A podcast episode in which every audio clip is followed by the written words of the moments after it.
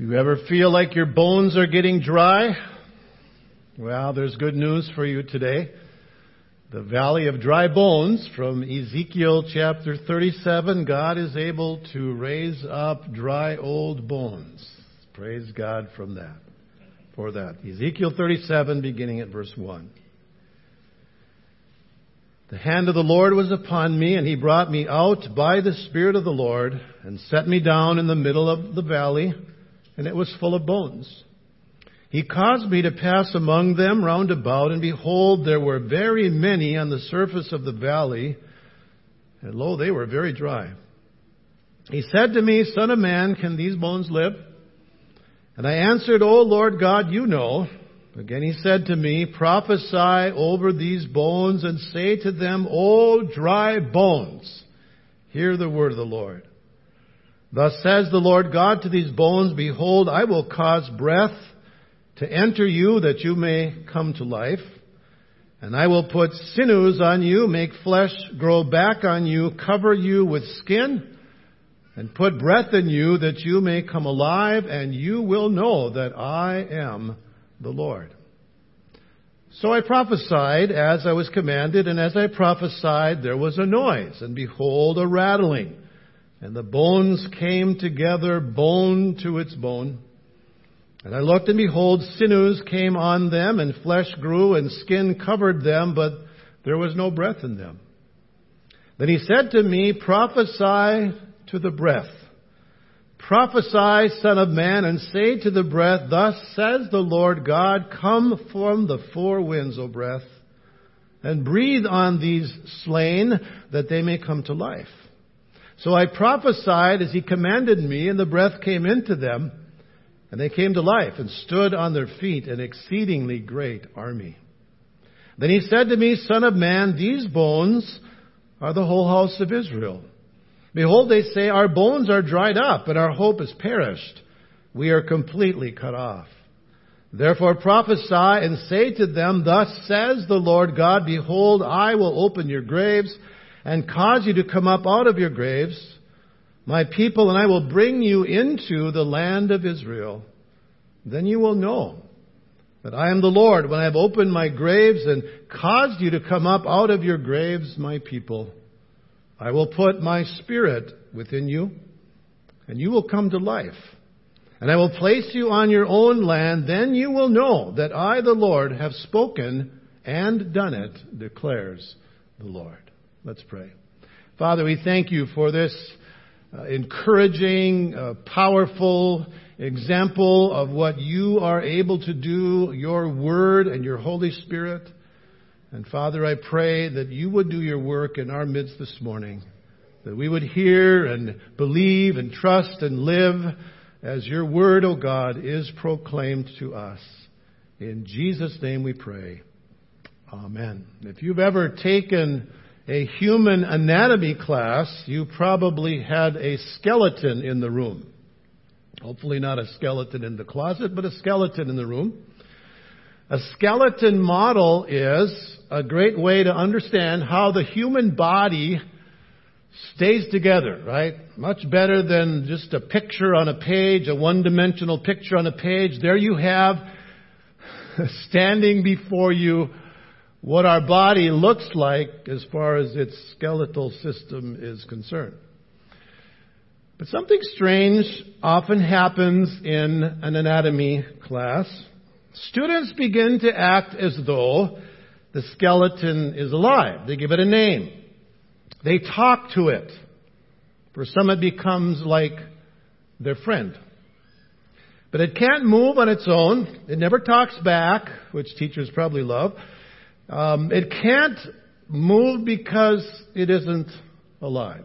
When I confirmed that this morning, I went to the biology classroom and I said hello to our friendly skeleton there.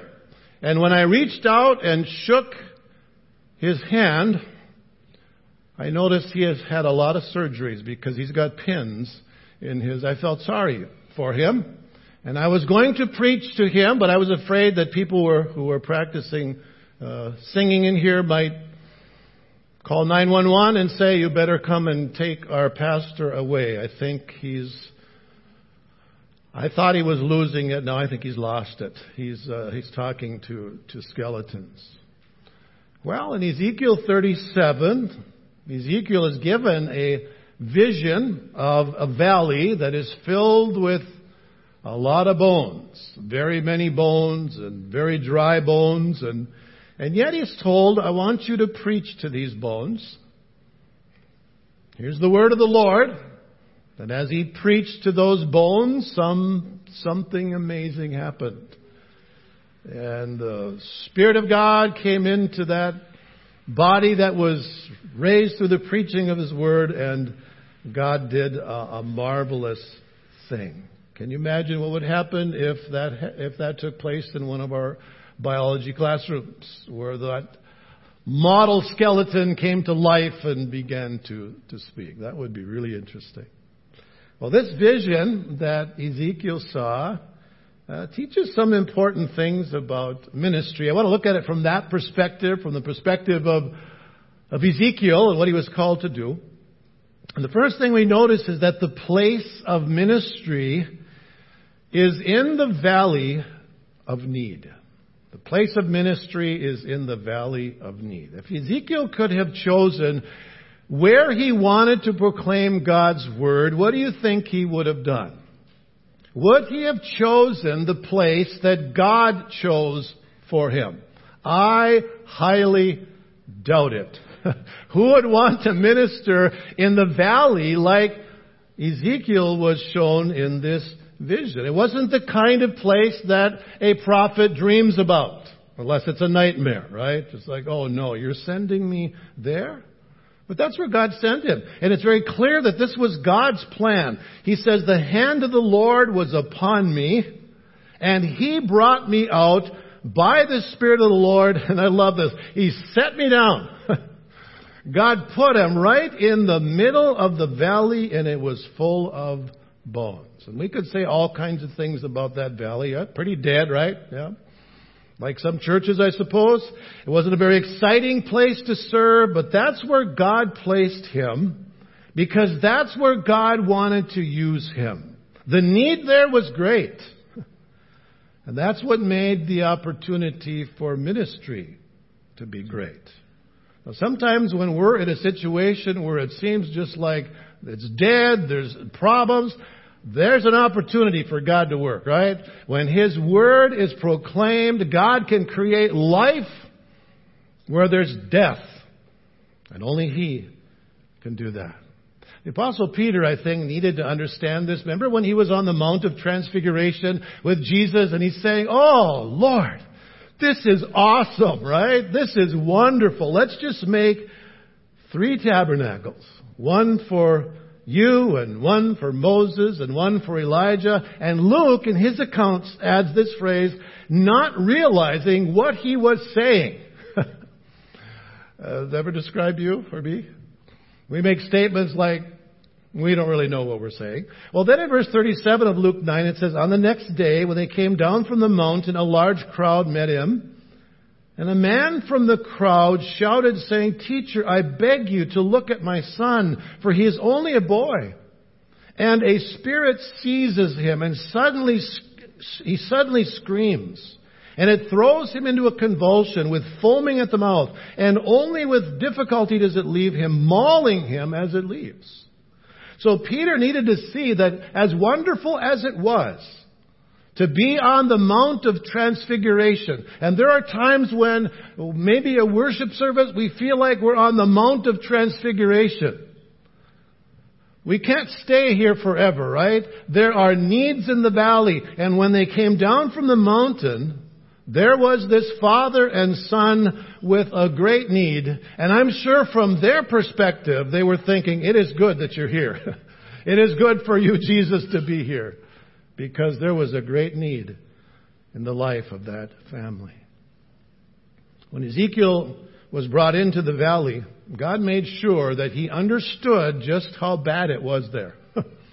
Verse 2, He caused me to pass among the bones round about, and behold, there were very many on the surface of the valley, and lo, they were very dry. Uh, Christopher Wright, in his commentary, says, as a priest, Ezekiel was not allowed to touch a human corpse. Yet here the hand of God actually takes him for a walk to and fro through the grisly scene until he can see for himself two things about these bones. First, there were a great many of them, and second, they were very dry. He goes on to say these were not recently slain corpses, but the dry bones of people long dead. Scavenging animals and birds have done their job, and the sun has baked and bleached them.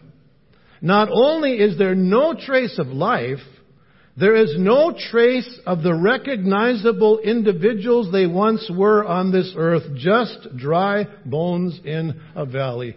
What a desperate situation. And what a place for ministry, huh? The desperate situation was God's place for ministry. I think there's two reasons why God wanted Ezekiel to see just how bad it was. First of all, he needed to know the importance of his ministry. He needed to know how much the Word of God was needed in that valley. So God made it very clear to him just how important it was that he be there. But Ezekiel also needed to know just how dependent he was upon the Lord.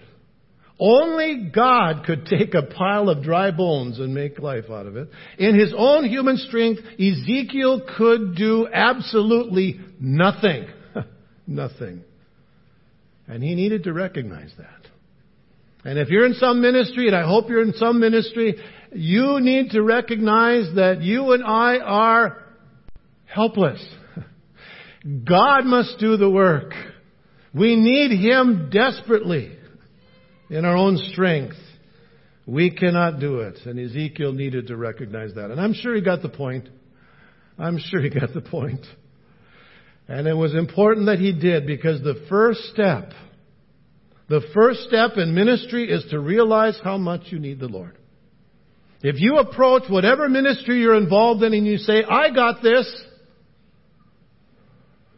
look out. Look out. We have a desperate need for the Lord because we are in a place of a desperate need, aren't we? Does this picture make sense to you that we are in the midst of a valley of dead bones? lack of spiritual life, lack of a living relationship with God, He's placed us here, right? We are here for a reason. The place of ministry is the valley of need. The second thing we learn, the plan for ministry is to preach and to pray. to proclaim the word and to pray I find it interesting after uh, showing Ezekiel all these bones scattered throughout the valley, uh, God asked him a question. He said to me, Son of man, can these bones live? I love that. Ezekiel, now that you've seen how bad it is, can these bones live? What would you say if you were Ezekiel? Can these bones live? One author says, there you are, standing in the middle of the biggest accumulation of the deadest bones you can imagine, stretching as far as your eye can see. and then God asks you, what do you think? Could these bones come back to life? He says the question seems absurd. And the answer is surely self-evident, right? From a human perspective, if you were asked that question, can these bones live? What would you say? Well, of course not. They're just bones scattered all over the place. I don't even know which bone connects to which, which, which hip bone connects to which knee bone or whatever, right? I mean, how would, how would you answer that? So most of us would prob- probably have said, or maybe not said, or at least thought, uh, Lord, there's no way that these dry bones would come to life. But being a prophet, Ezekiel, he didn't question the power of God because that wouldn't have been good. Like, well, no, Lord, they can't live. And he had seen, right? He had seen, or at least read or heard about some resurrections that God performed through the ministry of Elijah and Elisha. But this was different. The ones who were raised from the dead through the ministry of Elijah and Elisha had just recently died, right? Their bodies had not decomposed, but the dry bones in the valley belonged to those who had been dead for a long time. So in what possible way could they live again? And yet, what does Ezekiel say? Oh Lord God, you know. That's a safe answer, right? Rather than saying, absolutely they could live. The safe answer is, Lord, you know. You know, right? In other words, Lord, if you want to give these bones life, you can do it. And that's exactly what the Lord planned to do. By His mighty power, these bones could and would come to life. And so God told Ezekiel, here's what I want you to do. There's two things. First of all, I want you to preach to these bones. Now, prior to this time, Ezekiel was called to preach to a very difficult people. In chapter 3, here's what the Lord said, verse 4. Then he said to me, Son of man, go to the house of Israel and speak my words to them. For you are not being sent to a people of unintelligible speech or difficult language, but to the house of Israel. Nor to many peoples of uh, unintelligible speech or difficult language whose words you cannot understand. But I've sent you to them who should listen to you. Yet, the house of Israel will not be willing to listen to you since they're not willing to listen to me. Surely the house of Israel is stubborn and obstinate. Behold, I have made your face as hard as theirs, and your forehead as hard as their foreheads. So, the people he had preached to previously were stubborn, they were obstinate, they had hard faces and hard foreheads, but at least they were alive. at least they were breathing. Here, the audience, if you can call it that, is much different. Ezekiel is asked to preach to a bunch of bones. Verse 4 Prophesy over these bones and say to them, O dry bones, hear the word of the Lord. Thus says the Lord God to these bones, Behold, I will cause breath to enter you, and you will come to life. And I will put sinews on you and make flesh grow on you, cover you with skin, and breathe into you, that you may become alive and you will know that I'm the Lord. Now, some of you are probably thinking that it would be a little strange, wouldn't it, to preach to dead bones. Imagine that. Just there's your there's your congregation a pile of dead bones in a valley and you start preaching to those dead bones. Seem a little strange? But you know what? If you think of it, it really isn't that strange. Because it is a picture, it is a picture of what it's like when we preach the Word of God to those who don't know Jesus. They're dead, right? They are spiritually dead. And they have no desire or no ability in themselves to come to life. As Paul says in Ephesians 2:1, they are dead in their trespasses and sins. So maybe preaching to dead bones is a pretty good picture of what it's like to proclaim the Word of God to those who don't know Jesus. They are dead. Dead as a doornail, as some would describe it. No spiritual life. But we know, don't we, that there is power in the Word of God. We believe that, don't we? That the Word of God is living, it is active, it is life giving, it is life sustaining, and when we proclaim the Word of God, something happens. Sometimes you can hear it, sometimes you can see it, right? Sometimes you can't always see it, but you know what we read from Isaiah 55, that God's Word does not return to Him empty. It accomplishes his purpose. So Ezekiel, verse 7, I prophesied as I was commanded. And as I prophesied, there was a noise. And behold, a rattling. And the bones came together, bone to bone. And I looked, and behold, sinews were on them, and flesh grew, and skin covered them. So Ezekiel is witnessing with his own eyes what the Word of God can do. The living Word of the living God invaded the valley of the shadow of death, right? Isn't that wonderful? This was a dead place. But when the Word of God came, things started to happen. When we lived out in North Dakota, our first congregation years ago, I met a pastor. He said there was a couple that came to him, unsaved couple that was having trouble in their marriage.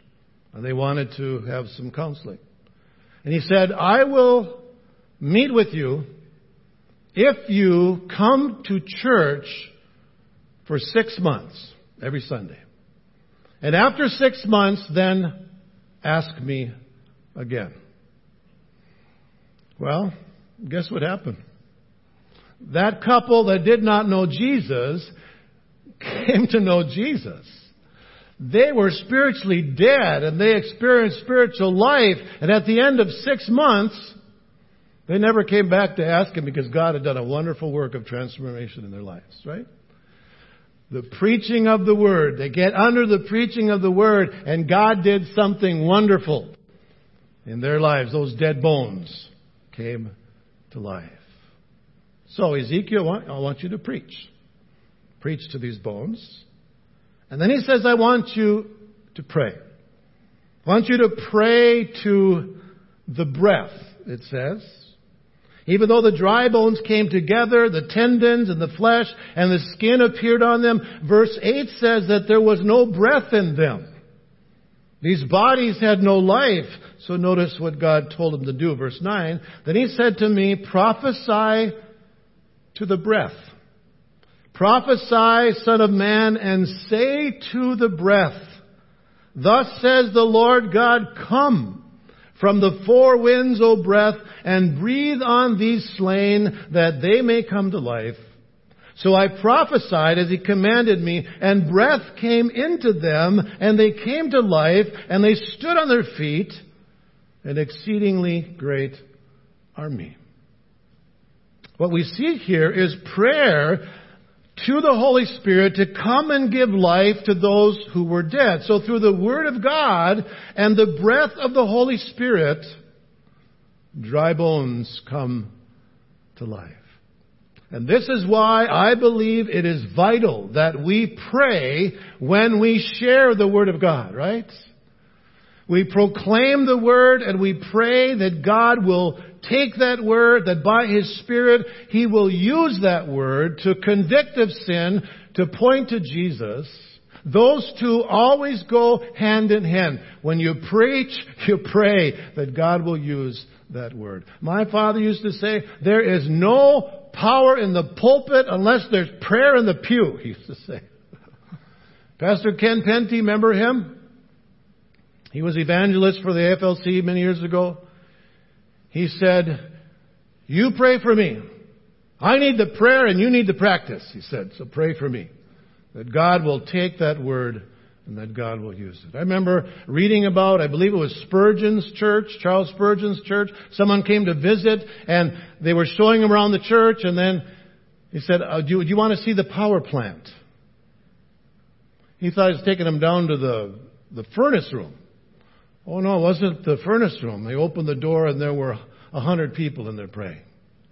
He says, there's, there's the power plant. It wasn't just one man Charles Spurgeon preaching the word. It was proclamation and prayer, and they go together. They must go together. And so we see that here. And it's interesting when you think of these bodies that needed breath, doesn't it remind us of creation? Back to Genesis chapter 2 verse 7, very similar. Then the Lord God formed man of dust from the ground and breathed into his nostrils the breath of life, and man became a living being. So if God could create man from the dust of the ground and breathe life into him, he can take bones and breathe life into them. He can take those who are dead in their trespasses and sins and, and bring life. So Ezekiel, you preach and you pray that the breath of God will come into these, these bones. Now, we're given in the text how this is fulfilled. There was certainly an immediate fulfillment with the people of Israel. They thought that they were dead in Babylon, but God would give them life. He would bring them back to their land. Look at verse 11. Then he said to me, Son of man, these bones are the whole house of Israel. Behold, they say, Our bones are dried up, our hope is perished, we are completely cut off. Therefore prophesy and say to them, Thus says the Lord God, Behold, I'll open your graves and cause you to come up out of your graves, my people. I'll bring you into the land of Israel. Then you will know that I'm the Lord. When I have opened your graves and caused you to come up out of your graves, my people, I will put my spirit within you, and you will come to life. And I will place you on your own land. Then you will know that I, the Lord, have spoken and have done it declares the Lord. So God is saying to the people of Israel, you might think your situation is hopeless. You might think you are dead in Babylon. I'm going to bring you back. As if you were dead bones. I'm going to give you life. And I'm going to bring you back. And he did, right? He brought them back to Babylon. I think of the apostles. When Jesus had died, they felt hopeless, right? And Jesus appears to them, and they were hiding for fear of the Jews. And Jesus showed them his hands and his side. Peace be with you. As the Father has sent me, I also send you. And then, verse 22 of, of John 20 says, And when he had said this, he breathed on them and said to them, Receive the Holy Spirit. I can't help but think that those men who knew the Old Testament thought, aha, that's been done before, right? God breathed upon the people of Israel. He brought them back to the land. He empowered them. He, he breathed upon them.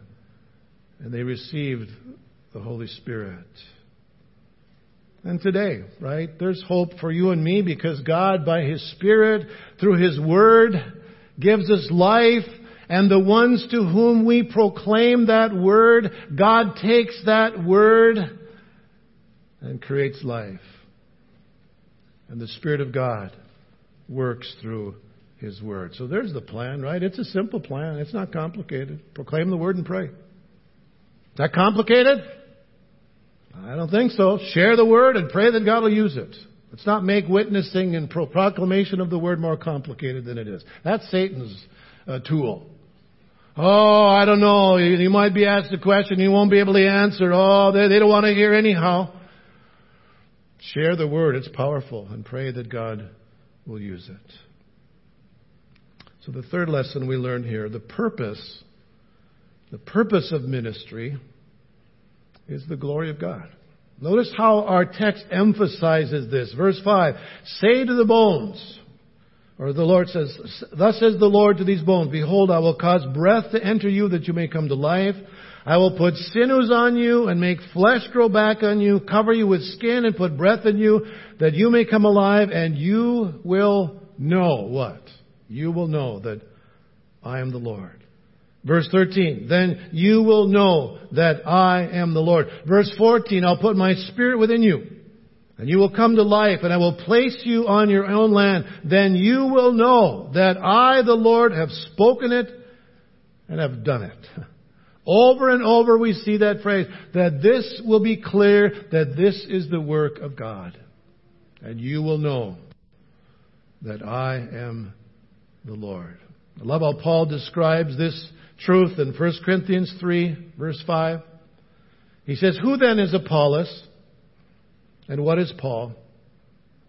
Servants through whom you believed as the Lord gave opportunity to each one. I planted, Apollos watered, but God was causing the growth.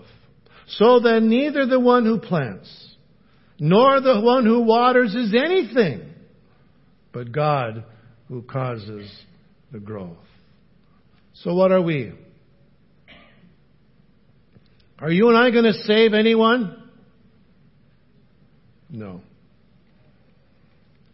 We're just servants. We just plant and we water and sometimes we have the privilege of harvesting, but who is the one that causes the growth? Who is the one that brings life? It's the Lord. And He gets the glory, right? He gets the glory. So do you want to see God glorified? Then wherever He places you, share His Word and pray that He will use it. And when God uses it, you give Him the glory. All the glory belongs to Him. When Robert Moffat went as a missionary to South Africa, the people at Cape Town said that the chief of the tribe that he was going to would use his skull for a drinking cup. Now that's encouraging, isn't it? God bless you, you know. You might not live through this. Your skull's going to become a, a drinking cup. But Moffat went. He trusted God that that's where the Lord wanted him to go, and guess who was the first convert? It was that chief of that tribe. And people, when they saw what happened to him, they said, What a miracle! This is the eighth wonder of the world. That's what God does, right? God accomplishes things that cause us to say, Wow, how awesome you are. Wouldn't you love to see the eighth wonder of the world? Someone you're praying for, someone you're witnessing to, that you think that this guy is deader than dead. This guy is just very dry bones. But I'll tell you what. Maybe you think someone's a hard nut to crack, but someone says God is in the nut cracking business, right? He is able to change hearts and lives. So let me ask you, are there any bones where you live? Are you in a valley that just looks like there's deadness everywhere? Well, preach to those bones. Pray that God will bring life. And when He does, give Him the glory. Let's pray. Father, thank you for your word, for the power of your word, the power of the gospel unto salvation for those who believe. And Lord, would you awaken us to the need around us? Would you use us to proclaim your word? And even if people don't say they don't believe the Bible, that still doesn't matter. We share the word. And Father, you can use that in wonderful ways to accomplish your purpose. And we pray that you will do that.